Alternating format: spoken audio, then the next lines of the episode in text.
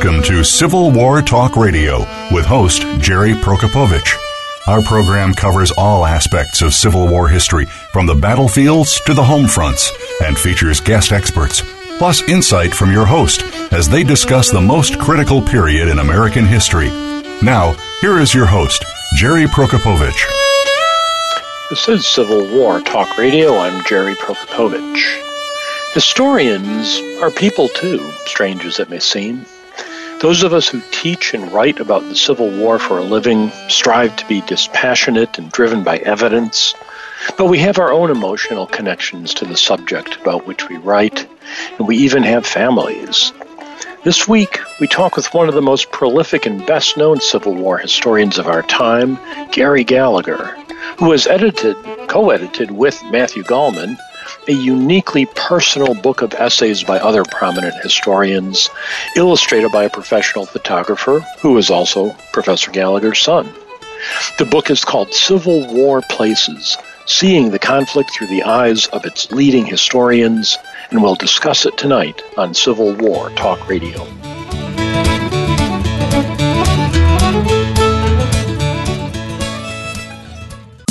Streaming live. The leader in Internet talk radio. VoiceAmerica.com. Are you ready for a disaster? If you are like many people in the world, that answer may sadly be no. Disasters happen unexpectedly to people just like you every day. Tune into Preparing for the Unexpected with business continuity and disaster planning expert Alex Fullick. The show will not only help you better prepare for a disaster itself, but also to prepare you, your place of employment, and community for the aftermath, emotionally, financially, and with a better level of awareness and a stronger feeling of resiliency. Tune in Thursdays at 9 a.m. Eastern Time, 6 a.m. Pacific Time on the Voice America Variety Channel. We're making it easier to listen to the Voice America Talk Radio Network wherever you go. In addition to listening live, you can check out information about your favorite talk show hosts, discover new talk show personalities, add shows to your list of favorites, and listen to all of our show archives on demand, all from your iOS, Amazon Kindle, or Android device. Download it from the Apple App Store, Amazon, or Google Play, and get ready to tune in. The Voice America mobile app, powered by Aircast the Internet's number one talk station. Number one talk station. VoiceAmerica.com.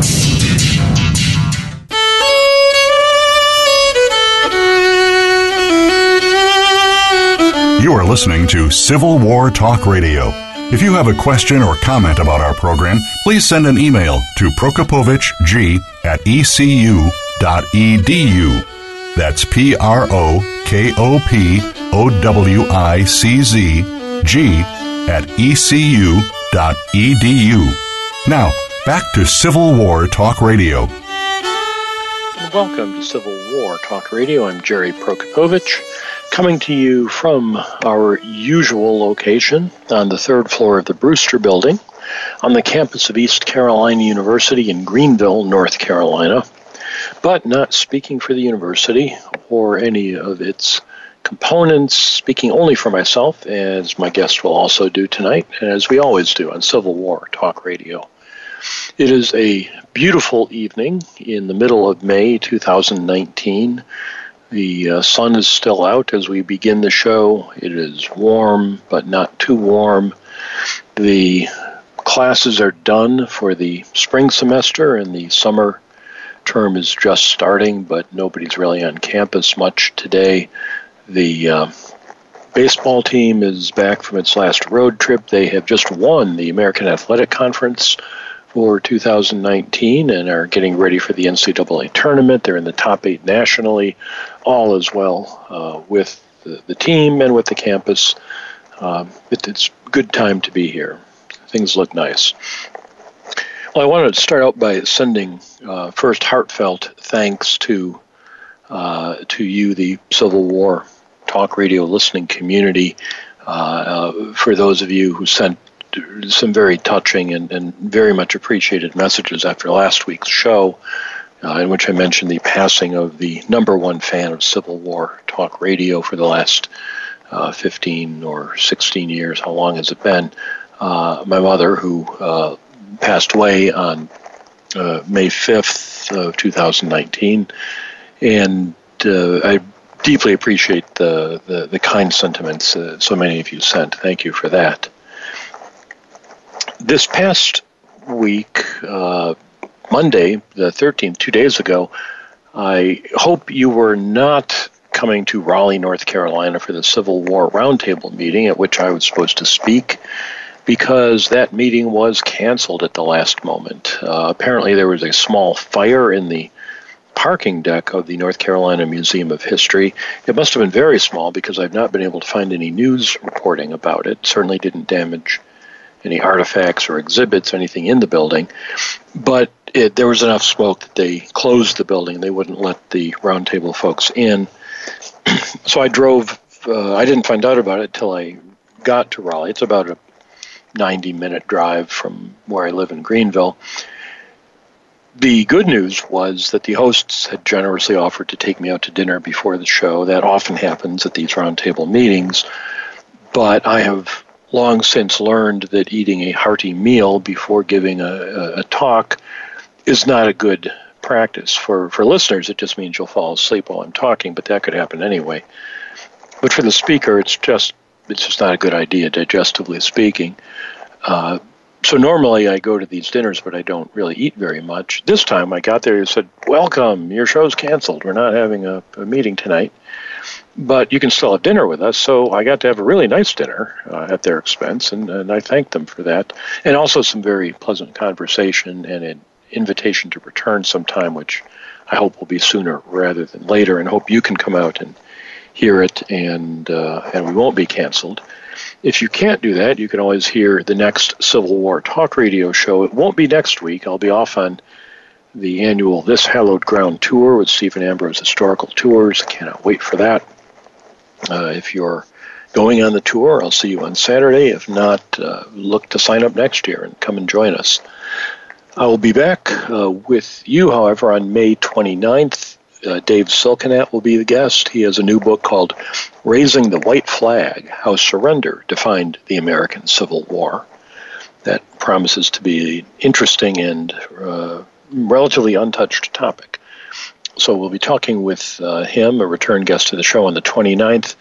Then uh, no live shows on either June 5th, 12th, or 19th. On the 5th and the 12th, I will be in Europe leading a battlefield tour commemorating the 75th anniversary of D Day, not part of the American Civil War, but I've convinced uh, some people who perhaps should know better that I know something, know enough about it to lead a tour. So it gets me uh, a nice trip and a chance to meet some interesting people and see some fascinating sites. On the 19th, I'll be back in the United States, but attending the Civil War Institute at Gettysburg College I urge you to do the same if you haven't signed up already. Lots of people will be there. Our guest tonight, Gary Gallagher, will be there. Ed Ayers, Peter Carmichael, uh, Amy Taylor, Steve Berry, Aaron Sheehan Dean, Carol Reardon. These are all people who've been on the show and will be at Civil War Institute. Dennis Fry, Joan Cashin, Jason Phillips. Uh, Jim Broomall hasn't been on yet, but he'll be on next year, and, and he'll be there. Lots of people uh, try to make your way to Gettysburg College for that uh, annual event. Then we'll have our last show of the 1819 season on June 26th. Uh, the season will be over, but as author Nina Silber reminds us, this war ain't over. Fighting the Civil War in New Deal America. That's the name of her new book, and we'll talk about the echoes of the Civil War in the 1930s. So lots going on. You can find out always from impedimentsofwar.org. Mark Gaffney is keeping that website up, keeping the Facebook page by the same name up, uh, putting the shows up, links up afterwards. So check that out. While you're there, feel free to click on the PayPal button and donate to the Civil War Talk Radio book and bourbon and uh, dark chocolate candy fund, whatever it is I'm in the mood for this week. Uh, it's not a charity. There's no tax deduction. It's just uh, a way of showing appreciation for the show and uh, incidentally helping defray some of the expenses that, that, that Mark Gaffney has with his website. Uh, so consider that. it will be a busy summer. We won't have any shows from June 26th until the end of August. Uh, I will be teaching an online class during that time, however, U.S. history since 1877. I've never taught online before. Perhaps Professor Gallagher has. He can give me some tips in a few moments. Uh, but right now, I'm mystified. How do you grade students in a way that they cannot easily cheat? How do you manipulate them? How do you psychologically manipulate them into doing more work and getting excited about history the way I like to do face to face in ways that they're not even aware of? I don't see how I can do that over a computer screen. Maybe there's a way. I'll we'll see. So lots going on uh, in in weeks coming up and months coming up. Uh, in September, the Civil War Roundtable Congress meets. I think it's the third time they've done this uh, in St. Louis, Missouri. Look that up online and go there. Tonight, however, we talk about other places, specifically Civil War places, the name of a book subtitled Seeing the Conflict Through the Eyes of Its Leading Historians. It's edited by Gary W. Gallagher and J. Matthew Gallman. Uh, Gary Gallagher is with us tonight. He needs, I said this the last time he was on, he needs no introduction. Uh, he didn't last time, I think it was 2008, and certainly doesn't now. Uh, Gary, are you there? I am. It's good to be with you, Jerry. Uh, good, good to talk with you as well. Uh, welcome back to the show. It's really been way too long since you've been on, uh, so it's, it's good to have while. you here. Nope, there goes around the old old-fashioned style. I have to hang it up real quick. Um, that would be one of my brothers calling long distance as we, we try to organize things. Oh, he, he won't go away. There we go. I think I've got him off now. Um, so the uh, book, Civil War Places, Seeing the Conflict through the Eyes of Its Leading Historians, is like no other book in the field, as far as I can tell. It is a uh, uh, uh, a book of photographs of places of the Civil War, each with an essay by someone listeners have already heard of, almost certainly, someone who's written about the Civil War, um, uh, and and who uh, tells us why they chose this particular place. So let me start with a basic question: How did you get the idea to do this kind of book? Well, the idea really began with an earlier book that Matt Gallman and I co-edited, and I know that he talked about it on on your show. It was called Lens of War, mm-hmm. uh, a book in, for which we asked a number of, of prominent historians to select one photograph from the war and write about it, why they thought it was important, what directions thinking about it took them in, and so forth. Uh, and it was a book that turned out well and, and did well. And as Matt and I talked about possible other projects, we settled on on this one, which is having another group of very prominent historians select one place that really means something to them from the Civil War landscape. And it could be a structure, it could be a battlefield, it could be a cemetery, could be any place, but one place. Select that place and then write 10 pages about it, about why the place is important to them, why it might be important to other people. And once they had selected their places, we commissioned my son, who's a professional photographer in Austin, Texas, to go around the country and photograph these places. So there's a, a full page black and white image of each of the places that precedes the essays. Now, I first we, saw we invited book. people to be oh, as personal as they wanted to be, Jerry. We, mm-hmm. we, we gave them no rules basically. If they wanted to come at it uh, with a scholarly bent, they could. But we we actually encouraged them to be very personal uh, in their essays, and a number of them really were, in fact, beyond some of them beyond what what we imagined. Well, it, it is, as I said, a unique book, and uh, the the blurbs on the back. You know, we all glance at the blurbs on the back of books we get to see who wrote them. We don't bother reading the blurb because what are they going to say? This book isn't very good. Um, they're always positive.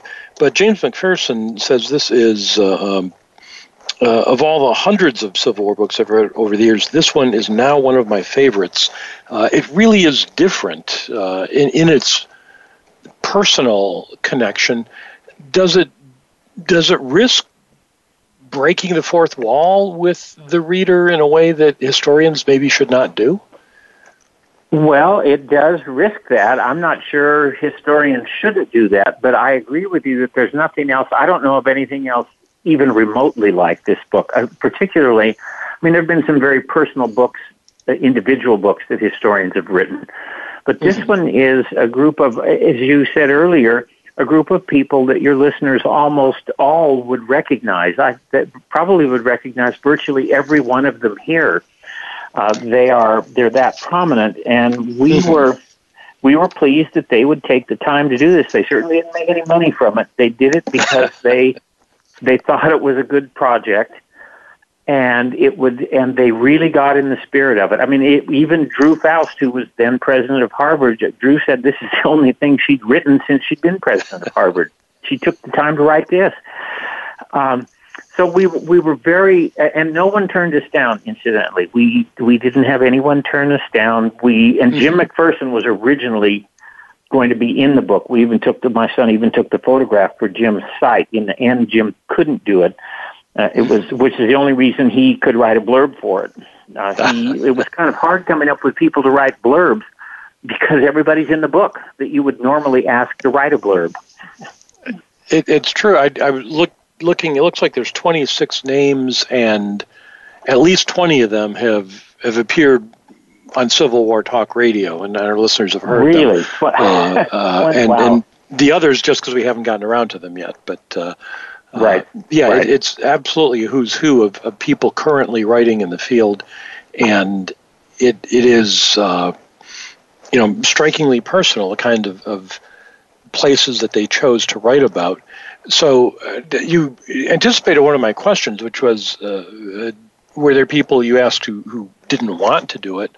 Uh, yes, in a different way. How, how, did you come up with this list? Well, we it was tough coming up with the list because it's. I mean, we had our original list from Lens of War. We didn't go back to a number of people who were in that book, and we added. There are several in this book who couldn't take part in Lens of War because of other commitments. Uh, all of them came into this book. Uh, so that's one way that we, I mean, we tried to, we tried to get people who have different approaches to the war, who are at different points in their careers, and we wanted very different voices in this book. And we got that. That's something that we hoped we would get, and we absolutely did. We also got a, a, a very wide range of types of places, which Matt and I then grouped. Uh, mm-hmm. Sometimes, I mean, it, the, the groupings make sense for the most part, but there's some that, that could have been in other categories. We have battle. There's a battlefield section and a cemetery section, a memorial section, then some that just have buildings, houses. The um, Catherine Clinton did the the room that Lincoln died in in the Petersen House uh, in that section. It's a very wide range of kinds of places it, it is that, and I, I took the advice given in the introduction literally, where it says, uh, We believe this book lends itself to sampling rather than to reading from the first right. essay through the last. And every week I read the book from first to last to make sure I have some questions.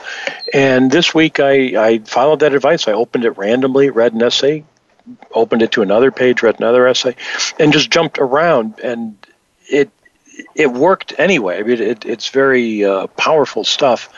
Let me ask you a question, and then we'll take a break so you can think about it.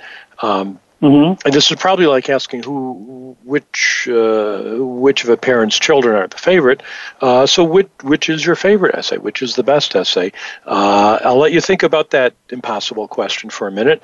We'll come back and talk more with our guest tonight, Gary Gallagher. He's the co-editor of Civil War Places seeing the conflict through the eyes of its leading historians. I'm Jerry Prokopowicz, and this is Civil War Talk Radio.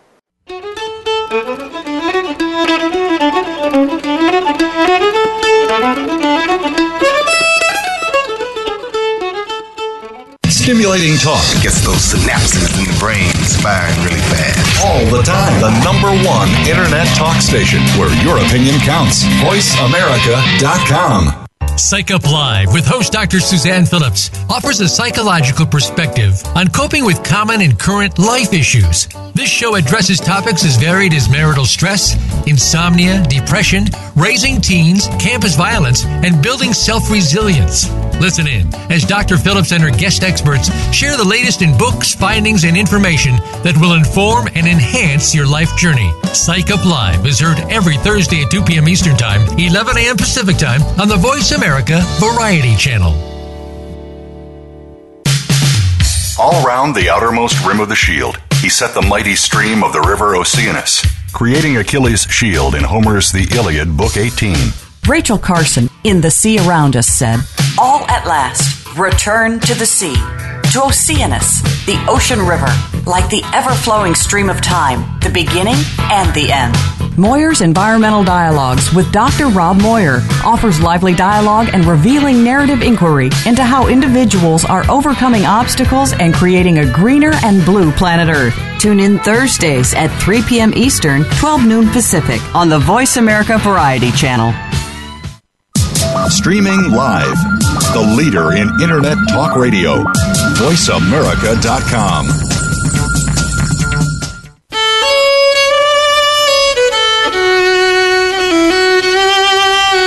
You are listening to Civil War Talk Radio. If you have a question or comment about our program, please send an email to prokopowiczg at ecu.edu. That's P R O K O P O W I C Z G at ecu.edu. Now, back to Civil War Talk Radio.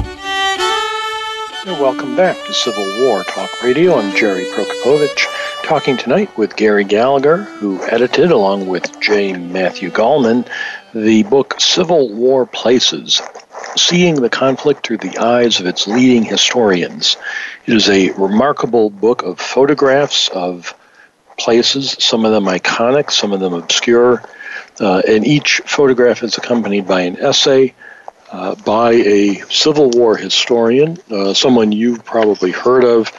Um, I will read you the list right quick here so that we're all on the same page. We've got Ed Ayers, Steve Berry, uh, Bill Blair, David Blight, Pete Carmichael, Frances Clarke, Catherine Clinton, Stephen Cushman, Stephen Engle, Drew Faust, our guest tonight, Gary Gallagher, his son Will Gallagher, who took the photographs, uh, Matt Gallman, Sarah Gardner, Judy Giesberg, Leslie Gordon, Will Green, uh, Carrie Janney, Jacqueline Jones, Ari Kelman, James Marten, Carol Reardon, Aaron Sheehan Dean, Brenda Stevenson, Elizabeth Varon, and Joan Waugh.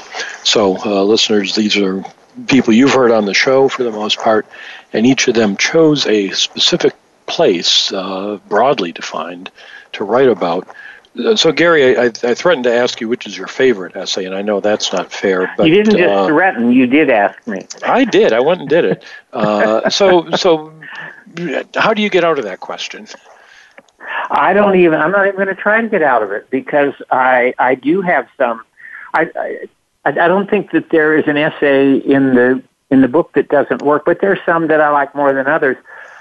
And I'll, before I, I go down that road, I'll say that what I mean the great joy for me in working on this book, as you might imagine, is that I got to work with my son on it.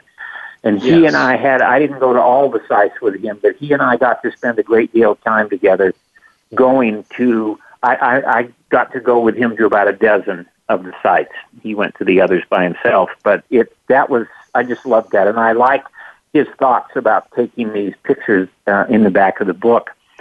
But in terms of the of the other essays, I think that Sarah Gardner's essay is just remarkable. I think it's the most intensely personal of all of them. Uh, she talks it's it, she talks about the cave cave life of people at Vicksburg. And I'm not going to say what's in the essay. I'm just going to say that I hmm. really, I was really moved by by hers and what she did with that. Uh, Brenda Stevenson's on the on the Emancipation Oak, Hampton. It's amazing tree there, and what that means to so many people. Uh, I loved Will Green's essay on Camp Allegheny. Uh, Will and I went there many years ago uh, in our battlefield preservation work, And it's so remote, and it's still so remote, so far from anything. It's really a quite amazing place. And Will and I drove out there one afternoon. It's still hard to get there and to make your way around it when you're there. But I think Will did a wonderful job of evoking the feeling of being in that place up on a hilltop, barely in Western Virginia, as many of your audience would know, just over the line from Virginia. I thought that Judy Giesberg's essay on the Lincoln Memorial pulled off the quite amazing uh, feat of writing something that's both fresh and re- it's. I, I love to go to the Lincoln Memorial. I think almost everyone does. Judy's right. essay perfectly captures why people like to go to the Washington, uh, excuse me, to the Lincoln Memorial. It's really, really well done. Really well done. There are little details in them, Jerry. Joan Waugh, mm-hmm. for a year, she teaches at UCLA, and she does she incorporated into her class a tour of the big national cemetery over on Wilshire, which has more than 11,000 Union dead buried there. It, she'd been doing this for several years when she found out via her brother, who got interested in genealogy, that she has a great great grandfather buried in that with the Union dead in that cemetery. It was in the second Minnesota. She had never known that, and the way she talks about that, and the way she talks about how her first generation U.S. Uh, citizen students respond to that is it's just amazing how moved they are to be in that cemetery with all of the Union dead there. I'm, I'm not going to go on and on. There, there are, I think there's something in almost every essay that will resonate with people who are drawn to the Civil War. A number of them talk about how these places helped get them interested in the Civil War. Carol Reardon's is really good mm-hmm. in that regard. Uh, she talks about the, excuse me, she talks about going as a little girl to this great old building in Pittsburgh, the Soldiers and Sailors uh, Memorial in Pittsburgh, and, and how important that was to her and how it pulled her into the Civil War. The, the uh, one of the themes that runs through a number of these essays, that, that, including some you just mentioned, was how people use them as teaching tools. Because of course, the the people yeah. writing this uh, as are, are, either university historians or public historians. They they teach uh, either in classrooms or, or through the Park Service or museums, and they they use these sites. Uh, you gave the example of Joan Waugh taking her class to see uh, a cemetery, and I'll, I'll, say I didn't know there were 11,000 Civil War veterans buried in Los Angeles. 11,000, uh, yes, Union, veterans. yes, 11,000 Union veterans, yes. I, I, had no idea till I read this, and uh, I, I, would guess many listeners would not have guessed that either. But uh, and of course, there, there are people who, who, after the war, survived and migrated west, and then sure, that's who they are. They, they, weren't living out here. They came. They ended no. up out here after the war. There's a there's a statue. The photograph that precedes Joan's essay is a statue, a, a little monument to Union. Uh, that's a Union soldier. That, that the cemetery until just a few years ago, interpreted as a Revolutionary War soldier. They didn't even know it was a Civil War soldier. Really? Wow. right when you walk in it, the it, cemetery. Now, there was. Uh, I want to ask you about the the essay by uh, Peter Carmichael, who uh, talks about Culp's Hill. Uh, uh, he, of course, teaches at Gettysburg College and runs the Civil War right.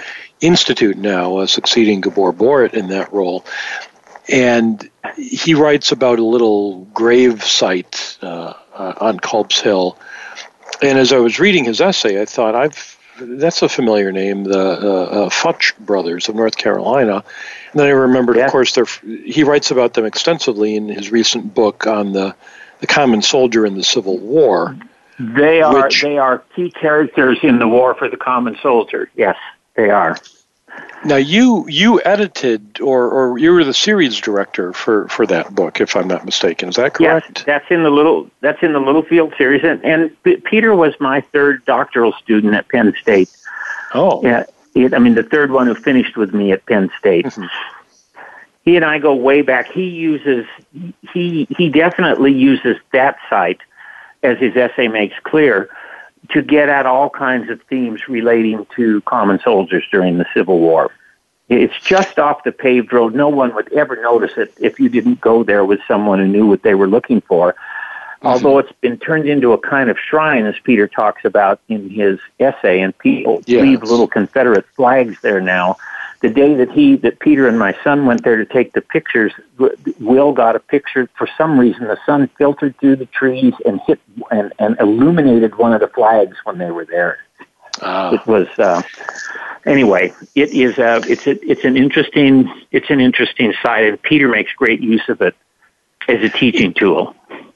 Now he does. I, I wanted while I've got you here, just uh, Peter was on the show in December, and we talked mm-hmm. about his his book, and he said that the the uh, I don't know, he didn't never use the word contentious, but he, he made it clear that uh, his vision for the book uh, was not entirely that of the editors of the series, and that there was a, uh, a some creative process that went on between uh, everyone. Uh, well, that's were you that's happy with how, how, it all came out? A rare bit of understatement on Peter's part. well, maybe I'm being he, diplomatic. I mean, yes, you, you you are being diplomatic. No, we went around and around with that book, and Peter had a vision for it, and we had a vision for what the books in the Littlefield series were supposed to do, and we weren't sure the visions intersected in that many places. In the end, both sides gave a little bit, and um, and Peter. I mean, I, I, the last thing I would ever want ever want to do as an editor. I've edited lots of books in my life uh, you have a book in a series that I edited. That's uh, right. It's it's. I don't want everybody to write my book, and Peter's book is certainly not my book. I think it's a book that does what he wanted to do, and I think it's a book that speaks to our times in many ways and where the literature is is now. Mm-hmm. And I think it's been I think it's been successful, and I hope it continues to be successful. But but yes, he we we had we had different ideas about what some parts of it. My, my, the main thing that I wanted Peter to do, it, from my perspective, is just be a little more upfront about what he was doing. And he said I didn't understand what he was doing, and I said, well, yes, we both knew I did understand what he was doing. And he just, anyway, we're very close, and we went back and forth. I think he's happy with the book, and I think the book has done well, and I'm happy to have it in the Littlefield series. I, I certainly enjoyed reading it. I found thought it was very stimulating, and it did, uh, you know, break the mold somewhat, and that it's always a good thing to do. Uh, so that also brings me to another question I, I, thought of asking up front, but this is a good time to filter it in. Uh, as you point out, you've edited many books. You've also written many books over a, a distinguished career. You've also uh, mentored many graduate students who have gone on to become successful 31. historians. Uh, so, so which means more to a, a historian who, I, I, guess you're theoretically retired, but you seem to be doing more than ever. Um, I am. I don't have to go to departmental meetings anymore. That's what being retired means to me. excellent. That, that's that sounds great. I, it does sound great, doesn't it? No, it really does. You know, all parts of that. I've been very fortunate in my career, Jerry, because I've had many different elements to it, including a fairly serious battlefield preservation one for a number of years yes. in the late 80s and, and through the 90s. But I, I, I won't pretend that I'm not happy that Peter runs the Civil War Center at at Gettysburg College, and another of my mm-hmm. students replaced me, runs the Nau Center at at the University of Virginia, and another one is going to take over for Bill Blair at Penn State. I kind of like that. They're everywhere. You, uh, and in, planted and in, deep roots in the field. Um, I shouldn't be so ignorant. Who's taking over at Penn State? Rachel Rachel Shapiro is. Rachel oh, Shelden, excuse me. I still went by her by before she got married. Yes, she's moving from Oklahoma to Penn State. Okay. It, you said it was Shelden, you said was the name? Yes, uh huh. You should have her on your program. She'd do a great job. Yeah, that, I'm sorry. The, the sound was breaking up, so I missed it. That, but she wrote the Washington Brotherhood book. Is that who she we're talking about? That's right. Okay, yep. yeah, she yep. was on, and she was great, and it's a great book. I really, uh, I, I She's use working it on teaching. the Supreme Court, the, the politics in the Supreme Court in the antebellum years now. Wow. Well, that how needs politicized how politicized the court was. That that would be timely and uh, and important. And and I know at absolutely uh, at at Virginia, uh, Professor Janney is taking over, and she's been on. She was just on this year, uh, not for the first time. So uh, again, you have many uh, many roots now the, spreading. The, the, the, editing, I mean, the civil. Your your book was in Civil War America, and that's a series I spent about twenty years with at UNC. The, the 115 books came out under my wow. editorship there, and I that is a, and I read all of them at least once and wrote mm-hmm. reports mm-hmm. on every one of them. I wasn't a kind of distant editor. I was an, an actual editor, series editor. Mm-hmm. That I, I'm extremely proud of that. A lot of the first books in certain areas are, are in that series. First big book on children, Jim Marten's book. I'm, I'm not going right. to go through the list. Lots of them, and excellent books such as yours and it's a nice mix of senior scholars and first books. There are a lot of very good first books in that series, but also George Rable is in the series uh, and other senior scholars as well. That was took a lot of time. It was certainly worth doing, I think. And the series continues to thrive. I've been away from it now for a while, but I have a few books that are grandfathered in. I I edited Will Greene's recent Petersburg book Yes, and he was on the show series. in January, I think, and he's got more than one in that series. Are you going to continue working with with him on those? Yes, I'm, I, all of his will be with me. That was part of the Excellent. deal, and the same with Glenn Robertson's on Chickamauga. Those were gra- grandfathered in with me as well, and a now, few did, others. If you have a word with him, um, he is scheduled to be on this show in August, and he's been sort of reticent in email. I, I think the idea of a podcast interview sounds, I don't know, just just strange or something.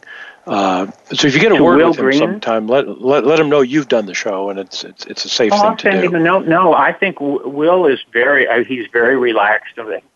He used to be at, at he used to run a radio show for Pete's sake. Well, there you go. He was and, a I don't know what he, jockey. he said. He didn't have a good radio voice, and I don't agree. Or maybe it was a telephone voice. But well, but we'll that's get him not on. true. He does have a good Uh, radio voice, and and his voice was on radio. And he tells a great story about it. When they found out they were going to be fired, they they decided on their last night of, of broadcasting to announce that the show was changing to an all polka format. polka, polka, polka. Oh, that, that is wonderful. which didn't Well, please the didn't please the owners. I, I can imagine not. I wonder why. We'll take another short break now. We'll come back, talk more with our guest, Gary Gallagher. He is the co editor, along with Matt Gallman, of the book Civil War Places Seeing the Conflict Through the Eyes of Its Leading Historians. I'm Jerry Prokopowicz. This is Civil War Talk Radio.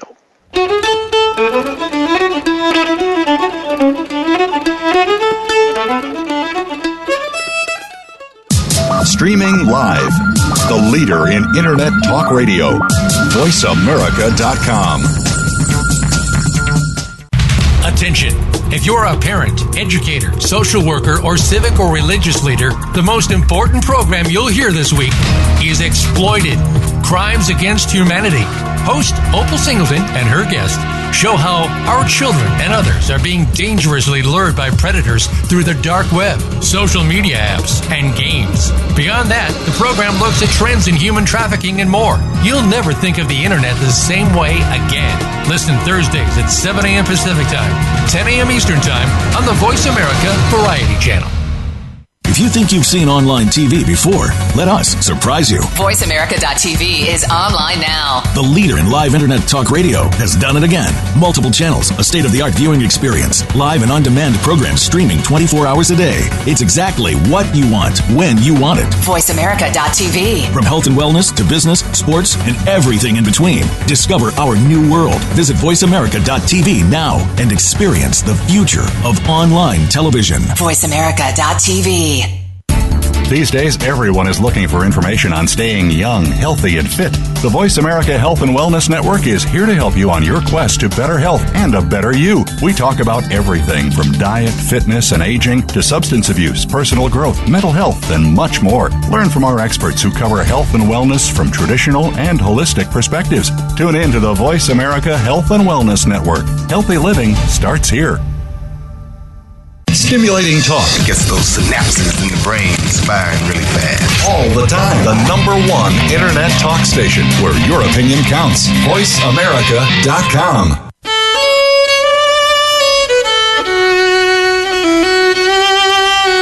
You are listening to Civil War Talk Radio. If you have a question or comment about our program, please send an email to prokopowiczg at ecu.edu. That's P R O K O P O W I C Z G at ecu.edu. Now, back to Civil War Talk Radio. And welcome back to Civil War Talk Radio. I'm Jerry Prokopowicz, talking today with Gary Gallagher, who co edited, along with J. Matthew Gallman, the new book Civil War Places Seeing the Conflict Through the Eyes of Its Leading Historians. Gary, I need to ask you about your essay in the book. Uh, you wrote about Charlottesville, Virginia, and its memorial landscape. What? Why did you choose that, and what do you mean by memorial landscape? Well, that wasn't my first choice. I initially was going to write about something out in the part of the world where I grew up in the West. I was going to write about the monument in the plaza in Santa Fe, which went up in 18, it's one of the oldest Civil War monuments in the country, went up in 1866, 67. Uh, then I, when um, Ari Kelman agreed to come on board and write about Sand Creek, then I thought I would do something else. I was going to write about the, the first Maine heavy artillery monument at Petersburg. Mm-hmm. And Will even took pictures of that. But in the end, because of all that has gone on in Charlottesville, Matt and I talked about it, and I thought about it and decided that I should write something about Charlottesville. And I didn't didn't wade into the middle of the didn't recount all of the current controversies. I talk about them some, but what I do is talk about the Confederate memorial landscape in Charlottesville and the way I've used it as a teaching tool over 20 years of teaching it at UVA and try to complicate the so much of the discussion about Confederate monuments treats them all exactly the same way and the impetus for all of them is the same and which of course isn't true and so I talk about the, the five principal Confederate monuments in in Charlottesville when they went up, who who pushed to put them up, and how we and how I have used them as teaching tools. So, the uh, I mean, the controversy is an inescapable part of that story. Of course, that's what. Uh, oh, absolutely, yes, yes. So, um, and that's the only reason I wrote. That's the only reason I wrote the essays. I mean, my, I my personal view about mm-hmm. this landscape is that it's a historical resource, and just as printed resources are, or illustrative photographs or prints. Mm-hmm. And I think we should be very wary of just pulling down memorial landscapes. I'm in favor of adding new interpretation. I'm in favor of, of erecting monuments to previously neglected groups and events. I'm entirely in favor of that. But I am not in favor of pulling down uh, every monument that has any connection to the Confederacy. And it's, uh, it, I know that's becoming an increasingly unpopular position, but I haven't really changed it. But on the other hand, I believe these are local issues. I think the people in Charlottesville should get to decide whether or not these monuments stay up. I don't think people from out of state should they don't have they shouldn't have a say in this. And Charlottesville had a real process. They had a commission they set up and they took all kinds of testimony. I talked to them for an hour and a half one day. I was scheduled for 15 minutes and ended up mm-hmm. talking for an hour and a half. And in the end, they recommended leaving them up, reinterpreting them, and putting new ones. But uh, but the city council voted otherwise, and then the and then events just kind of over overtook overtook them. So I mean, I understand what's going on there. I wish that we would. I, I'm I I it's. it's a it, tough it issue. almost never happens. So it's a very extremely tough issue. It really is. It, it, and, it is. And but that's why I that is why I wrote about that in the in the book. It wasn't my it wasn't my first choice. It wasn't even my second choice. It's my third choice. Well, but it's an important issue and, and one that, uh, you know, as you say, people can disagree on. I think, uh, I don't think you'll find many listeners to this show taking the position that all Confederate monuments should come down. Uh, but I think you'll certainly find varieties of argument from. Oh, a- absolutely. From, I, I'm just, I'm weary of the argument that these are all just, um, that they're put up to intimidate African Americans. That they don't, you don't need, and I've, t- I've actually talked with a number of African American historian friends about this. You don't need a monument. You have the whole structure of the law to intimidate people in the Jim Crow mm-hmm. South. You don't need a statue to intimidate people. You have the police, the local police, the state police, the courts. The whole system is set up to intimidate black people. And the the the people in the audience at these things, they were certainly white supremacists by our views. Virtually all white people in the country were white supremacists by our views. But that mm-hmm. doesn't mean that's the only reason that these monuments went up. The, the, the, the early, the first three in Charlottesville are actually, they're, they're monuments to dead soldiers. That's what they are. The Lee and Jackson statues are different. They went up much later. Mm-hmm. There, I see very little difference between the Confederate monuments, that kind of Confederate monument, and all the little monuments you see all over England uh, to to the lost generation of young men from World War One. They're actually monuments to this generation of soldiers that are gone. Doesn't mean the people who put them up aren't white supremacists, but that's not the main impetus, I don't think, for that kind of monument. No, I, th- I think that's a very reasonable argument. And you can, as you mentioned in your essay, you can go back and look at what the what speeches were made at the time, what the publicity was at the time, right. what they talked yeah. about. I mean, we've got one here in uh, uh Greenville, North Carolina, uh, that that I find problematic in that partly it's on the courthouse steps, not in a uh, commemorative place, but in a site of power, and it's labeled "To right. Our Confederate Dead." But Pitt County contributed just as many men to the Union cause as the Confederate cause in eastern North Carolina, and this only commemorates half of them which does seem I, have I've said it's like if they put up a monument after World War II that said to our democratic soldiers who fought against Hitler. No, I, the Republican soldiers I, would be pretty I, upset. I would have. But one of the things that, that we did at the Nau Center mm-hmm. at UVA, which we established in 2015, our our first real project there was identifying uh, black men from Albemarle County, Virginia, who ended up in USCT units during the war. Mm-hmm. Because there wasn't any re- actual recruiting in Albemarle County, the old number was none. But by going through the, the muster rolls and different kinds of records in the archives, we've identified more than 250 wow. men from Albemarle County who fought in a range of USCT units. I would put a monument to them up in Charlottesville. That's one of the things I would do.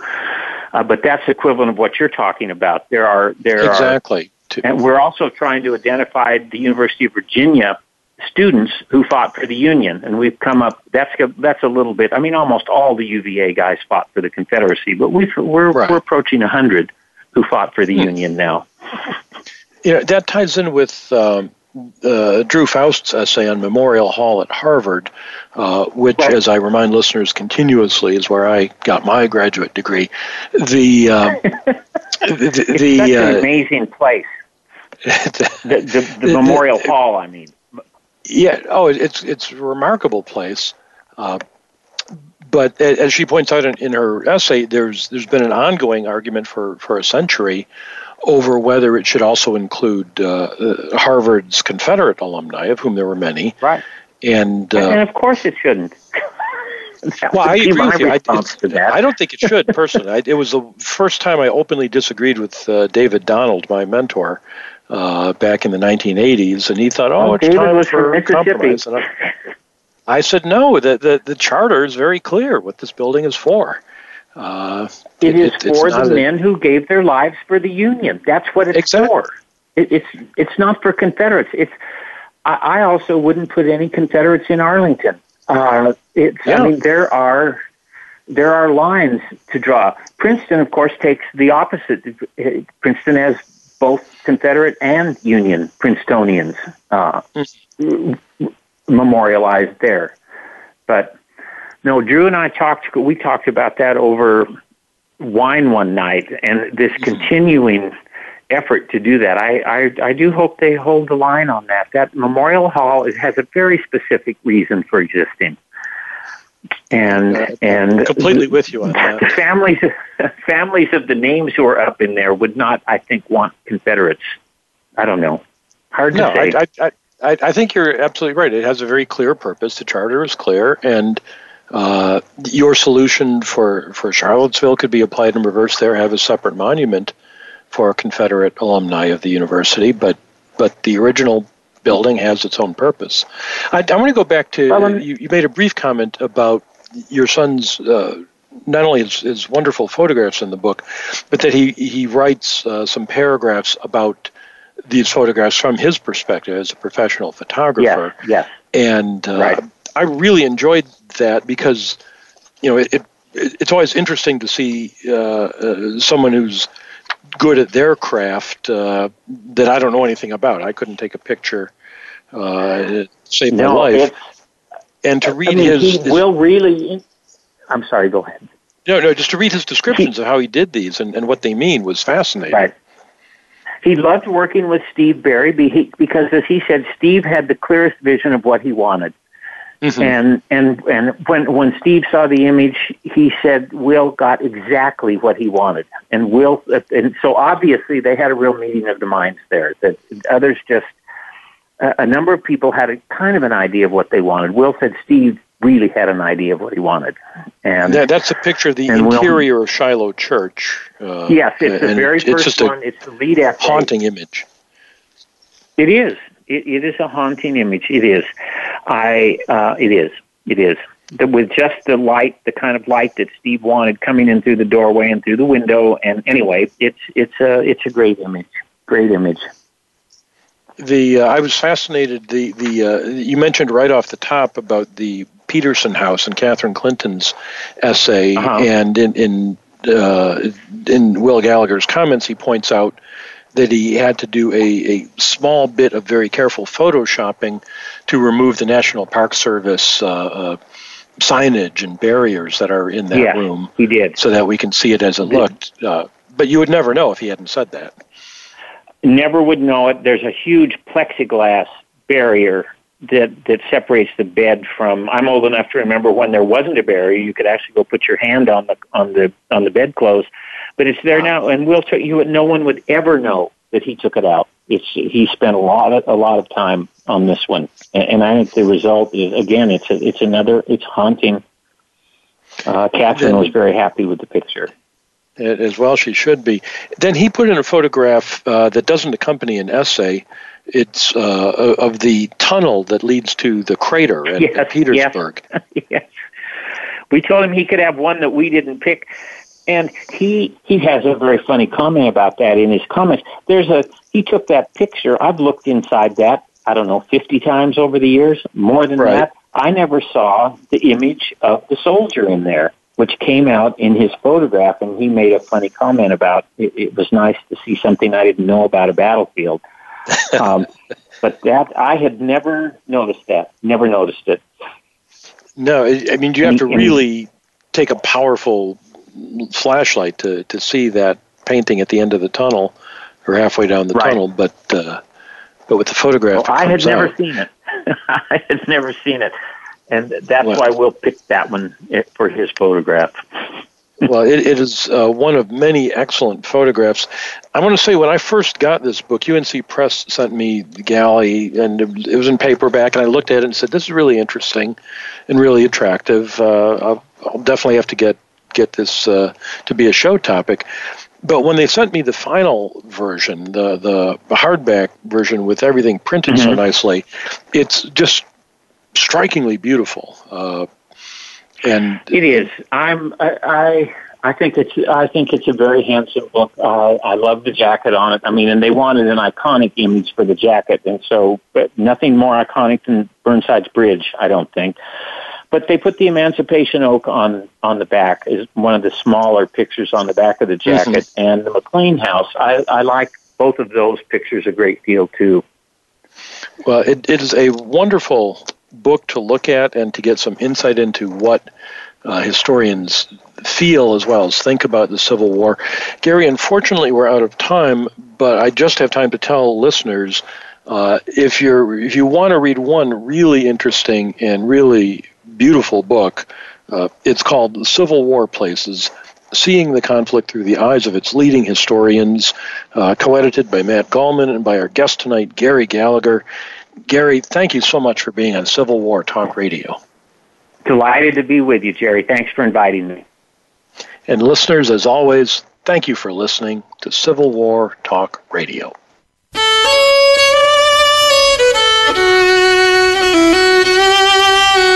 Thank you for embarking on a part of American history this week. Civil War Talk Radio with Jerry Prokopowicz can be heard live every Wednesday at 4 p.m. Pacific Time, 7 p.m. Eastern Time on the Voice America Variety Channel. Have a good week.